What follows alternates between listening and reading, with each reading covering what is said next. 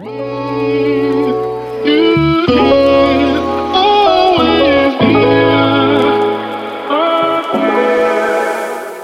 owners, I don't want to be a boss. Well, then wanna be a don't open a fucking business. Exactly. Don't open a business. what? Because you're going to be someone's got to be. Can you imagine leader. if a pilot came on the plane and she was like, I don't want to be the pilot. We're all in this together.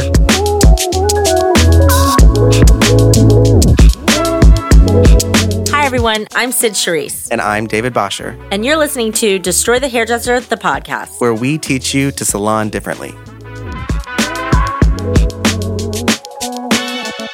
I just got a new customized booking website. That's genius. Yeah, Gloss Genius. Gloss Genius has one of the lowest processing fees in the industry at 2.6% with no hidden fees and free same day deposits. DTH listeners get their first month free on us, as well as your very own stunning credit card reader, an $80 value. To sign up, visit dth.glossgenius.com.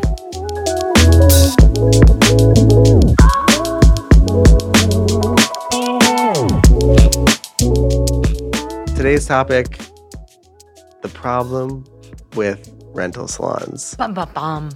Because this is something that drives people insane. I want to start by saying there was a post on our Instagram that said Oh, yeah. the future of the salon industry is commission salons. Uproar. First of all, Violence. we still Hate mail. we still stand behind that. Mhm. Um, it's just not the commission salon that you're accustomed to. Mhm. So one of the comments was really actually I- there's a real quick though, my favorite part is that not once knowing destroy the hairdresser did people think maybe they're maybe they got a new way of doing Nope. it. They were just like they're talking about the old toxic hostage commission salon, and I can't believe they're supporting it. People, come on. yeah, it was just kind of like it's kind of funny when we post something how little people actually think Or read. or read. hmm People don't read anymore. That's why we have to record everything visually and and audio. Um, there was a thread of comments. I don't remember who it was, and I don't. I wouldn't even say who it was anyway. That basically, in the post caption, it said, "Rental is great for a certain age group." Mhm. That is true. hmm When you rent a space, you are working mainly by yourself. If, if I mean, definitely by yourself. And it's usually not all the time, but most of the case in why there was an uproar in rental is because one rental provided. These solo suites, these suites were provided. in the thread of these comments, the caption said rental is great for a certain age group. Mhm. And in the comments, someone said, a certain age group, how old do you have to be to work for yourself? What the person isn't thinking is, hmm, that's interesting. I wonder what that means. What it Critical thinking. critical thinking skills, y'all. What it means is that people that go rent a chair, it is great for those who are young and healthy. Mm-hmm. It is great if you if your body doesn't require you a lot of support. your heart out. If you can work day in day out and you're and you love taking care of your own stuff and you don't have any responsibilities at home, it's great for you. Mhm. The more the older you get, the more our bodies start to shut down, whatever that may be, the more responsibilities in your personal life you get. Having a, a salon that you are completely in charge of on your own as a renter can become a little more cumbersome and, and more we see difficult. it too. People want to the go back. They get lonely. They want to just work for someone else. It's just They don't want to order products. They don't. I mean, working. They don't want to run their own business in that sense right. anymore. They did, and that's why I'm saying for a certain age group, it works. Mm-hmm. But at some point, we get. I would say most of the people that contact us are renters that are like, "Tell me about this new commission thing because it's exactly what I'm looking for." well, and the funny thing is, they were looking at it along for it a long time ago. It just wasn't a thing yet. a lot of people went into rental because their commission salons were not great. I mean, They were not couldn't great. Grow, they were toxic. There was, you know, no one was leading or driving the, The ship. commissions that I've heard are Mhm. crazy. The They rules were crazy. prices. I mean, the list of things that we hate about. So we know right? why you did it. we We, know, know why you happened. left, but they We left. Yeah, and they left because they wanted to have freedom. They wanted to have more control, but maybe they didn't necessarily want to be a business owner. Right. And a lot of people are actually hurting their finances by being in a suite because they're paying so much for rent. I don't Uh, think they don't have anyone supporting them. I don't think taxes are a lot. people realize the expense renting is. It's not just It is fifty percent of your income.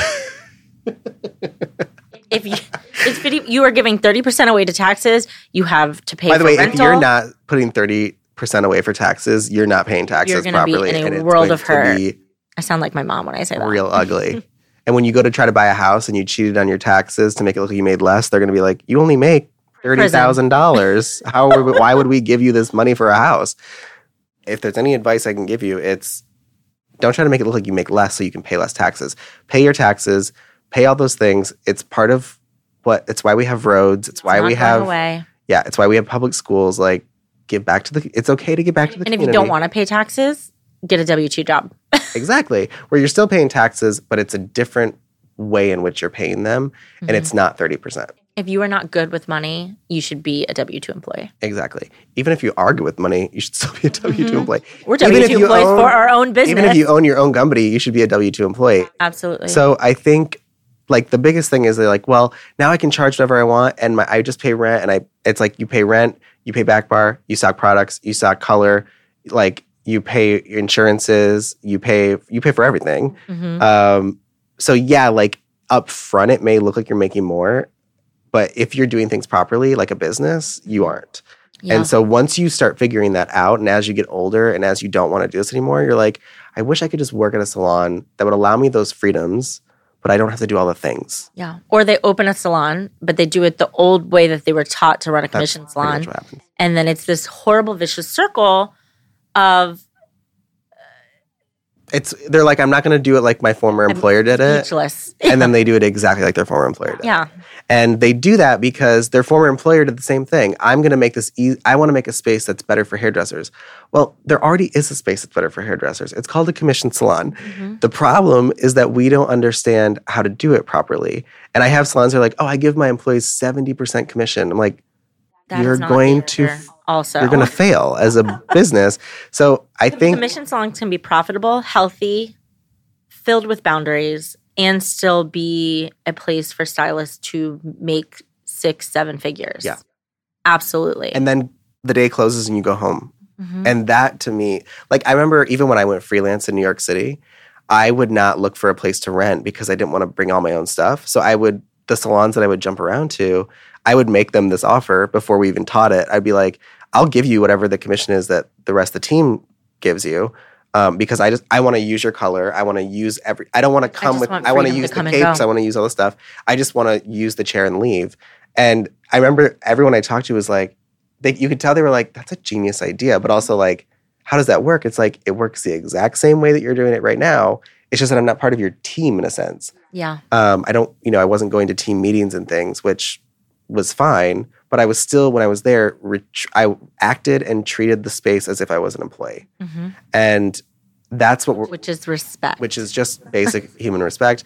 And what was funny is that the salons I worked with were like, I wish I could have a salon that was just full of people like you. Mhm. And it's like, we can. yeah. Absolutely. Newsflash, this is how it should be. Mhm. That, yeah, I work here, I'm your employee, but I can work when I want. I can charge whatever I want. I can take whatever days I want. I manage my own clients. I do, Manage your own books. I do everything myself. You don't want to work. You, you, don't provide work. the space. You providing the space to be clean. You're providing the products that I can use on my clients. You're providing the hair color that I'm like. That's what I want. Yeah. And anyone that goes to rental, oh my gosh, it's like I get it, but I don't get it. I have a salon right now that if she was to move into this commission structure, she's a commission salon. We're working through it. Um, all of her problems would be solved because the mm-hmm. biggest fight from her team is that they don't want to make up time when they take time off. Which is not a thing in this industry. I know. You can't It's like, make up time. If I only work Wednesday, Thursday, Friday, now you're going to make me make up a day on a different day and I'm going to take clients on that day that I'm never going to work again. or Like, you're going to come in, there's no clients because that's not the day you work. It doesn't make mm-hmm. sense. It, It doesn't Stop make making sense. people make days up. That's such a that's So- such garbage. they don't want to make up time and they want to be able to take vacation. Oh, man. Oh do they neither- do? Yeah. How, how dare they? I know. They want right? to take vacations and spend So- time with their families. And then obviously the front desk is an issue. Drama, chaos up there. So it's like all of this could be solved, and her life would be so much simpler. But we're working through breaking through that fear of it all There's this because it's different. bizarre belief that like if I'm a commission salon owner, Mhm. I have a hundred thousand responsibilities. But if I own a salon and I have renters, I don't have any responsibility. I don't know where that is not. If people are working in your business, no matter how you pay them, Yeah. you're still responsible for them. My Mhm. dad has a construction has a construction company, and all of his employees are 1099. He's not not in charge of them. He's Mhm. not not required to make sure they're safe and okay, and and the job is getting done. They're just getting paid a specific way. Mhm. If they were employees, it would be the same responsibility. It's just they're being paid a certain way. If they were employees, they'd be getting a lot more benefits. Mhm. So that's like, I don't know what this breakdown is. Like, oh well, I can't do commission because I don't want to manage people. You're Yeah. already managing people. Yeah. All you And do is never going to go away. And and that's my favorite. I'm going to open a booth rental salon because I don't want to be in charge of people. Like Oh my god, Hair, salon owners. I don't want to be a boss. Well, then don't don't, open a fucking business. exactly, don't open a business. what? Because you're going to be someone's Can got you to be the imagine if a pilot came on the plane and she was like, "I don't want to be the pilot. We're all in this together. yeah. I, I'm not in charge. Yeah. we're in charge." We would be like, "Get me No, no. off this fucking plane immediately." You're in charge. Yeah. Like, like someone's got to be in charge. Someone's got to want someone to be in charge. I don't want to do the payroll. I don't want to do all of that if I'm working in a salon. Like someone's got to have responsibilities. And so that's the thing is like it's it's okay to do that. And you don't have to be you can be a salon owner and not do hair and do those responsibilities and just lead the team. Or just pay someone to do. We don't do payroll. also, you could also own a salon and pay someone to be the leader. It's great. But I think that's And just the profit. But I, I I love using the pilot analogy because every salon owner I've ever met is like, oh, we do it differently. I don't like to be the boss. We're all the same. We're all no, you're not. Mhm. Like we are not all the same. I I don't know how to explain to everyone. We are not all the same. That's actually the problem. We are all very different, Mhm. and we have to recognize how different we are. And that's when we realize we're, you know, we're all in this together, but we're all very different. Yeah. And I want the person who is good at being in charge to be in charge. And I want the person who's good at just working behind the chair to be behind the chair. and I want to come and go as I please, and I want to be able to have a, people that are artistic and creative around me, and and that are on the same path, and we're working together. Like I don't understand why everybody can't work together as a mutual respect to keep the salon running. No, because they're not paid to. That simple. Oh, this is the other thing. If they're renters, they're still your employees. Mhm. Okay. You're just paying them differently, but they are still an employee in your business. You are employing them. Like And if you're they allowed- break the wall. you're allowed to fire You can't them. go like, oh well, it's not my responsibility. Yeah. Like So there's this whole misunderstanding about what, you know, 1099 versus W 2. There's a huge misunderstanding. They're still an employee. and also if The you rules are a little bit salon, different, you're but- just a landlord basically. Yeah. You cap yourself out. I would out. rather. I have some commission salon owners that are like, maybe I should. Now that I have a successful commission salon, maybe I should open some rental spaces. Like, I would rather you go buy rental houses hmm and Absolutely. own property and build liquidity and rent those out. But to own a rental salon, Yeah. oh, And, It's and just- people are probably like, oh, I own one, you know. But the, the reality is, we have transformed rental salons into commission salons. Many of them, Mhm. even in California. Bum, Yep. bum, bum. I know, right? Everyone's That's like, a whole I can't do it in California. Yes, you can. hmm There's loopholes. There's lawyers. There's ways to do everything everywhere. You just have to work with someone that knows how they're doing it.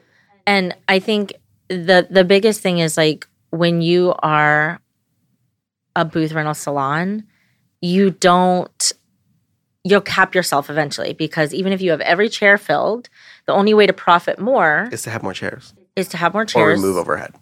or remove overhead, which neither is really possible depending There are the space. rental salons that provide. They're like, oh, I they'd pay rent and I provide everything. Yeah. That is I'm like, that doesn't make sense at all. You're just too afraid to have discomfort. That's literally kids. Mhm. They don't give me any money. They just consume. Like that. and that. then they're mad at them. yeah. You know. sacrificed my life for you. Yeah, exactly. Ridiculous. And so the bottom line is in order to profit more, you have to eventually raise rent, which then will be so high that then they'll leave and be like, I'm going to go do my own thing or I'm going to go in an individual suite or I'm gonna go into another salon. thing. Yeah. And then Even an indi- even if you're an individual, we have to break the cycle. even if you're an individual renter, you can only work so much Mm-hmm. and you can only raise your prices so much. But when you work in a commission salon, you not only can lose people and pass them to someone else, you can also get new clients. You can raise your prices. Like it's more of there's more of a networking opportunity and community growth. It takes a what did I say the other day? It takes a village to raise a kid. It takes a tribe, tribe. to stay alive. Yeah. But overall, again, just to kind of wrap it up, we don't hate renters. Mhm. We don't think rental is a bad step, but we think it is just that. Is it? It is a step Yeah. towards figuring out what the best way to run a salon business is. And the only issue I have with rental is how limited it is. Yeah. Even it's, though it's one it thing to leave a toxic situation, go into rental, and with the goal, you always have to have an elevated plan. Like, what is the goal eventually? What do you want to get to? And then what are the goals on top of that and that and that? You have to keep setting new opportunities for yourself. So, if you are in a rental space, know that, okay, I'm only here limited time, and my whole focus is to build my brand, to build my network, to build the future so that I can open a salon and have Commission salons, when run properly, are the most profitable businesses, not only for salon owners, but also for the stylists in the Yeah. business. And the way you do that as an owner, for obviously you're going to profit. Um, Well, is hopefully. hopefully by by minimizing overhead as well and not letting products sit on your shelf and collect dust. But to not, if you have a stylist, this is my favorite too. You can't raise your prices because you were off by ten dollars on a retail sale. If somebody wants to charge $500 an hour, why would I tell them no when I make a commission off of that? Mm-hmm. Why would I limit them and me? yeah, For what? No, they're there. purpose. They're you know like especially if they're so overbooked, like there's no room. That is a sure sign to raise their I had one uh, salon owner that was like, "Well, this new girl started and she wants to charge a certain amount of money. It was some astronomical amount an hour." And I was like, "She's like, but I don't think she's ready to do it." I'm like, "But you don't get to decide. Like, Mhm. let her learn the lesson.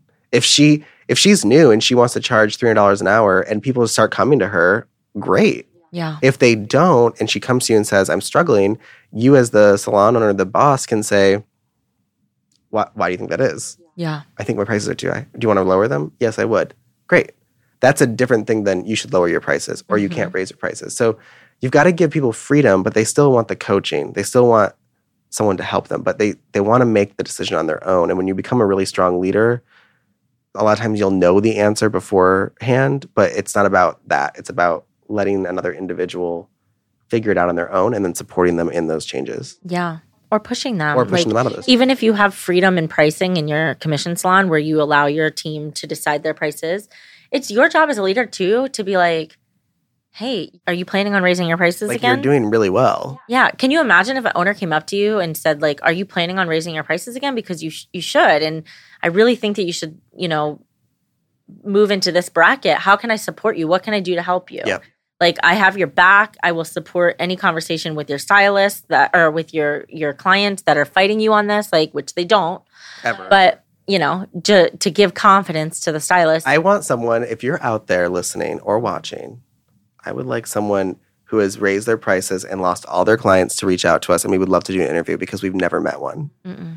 And everyone we know that have always raised their prices have never lost enough clients. and it'll probably be this I raised my prices and I lost all my clients. And then they tell us like the building burned down or something. you know what I mean? Or they But I've moved never- away. I've never met one person in the industry that said, I raised my prices so much and my entire business failed. yeah. And It's if you never- did lose clients, my next question is every client that was lost, How many have you gained?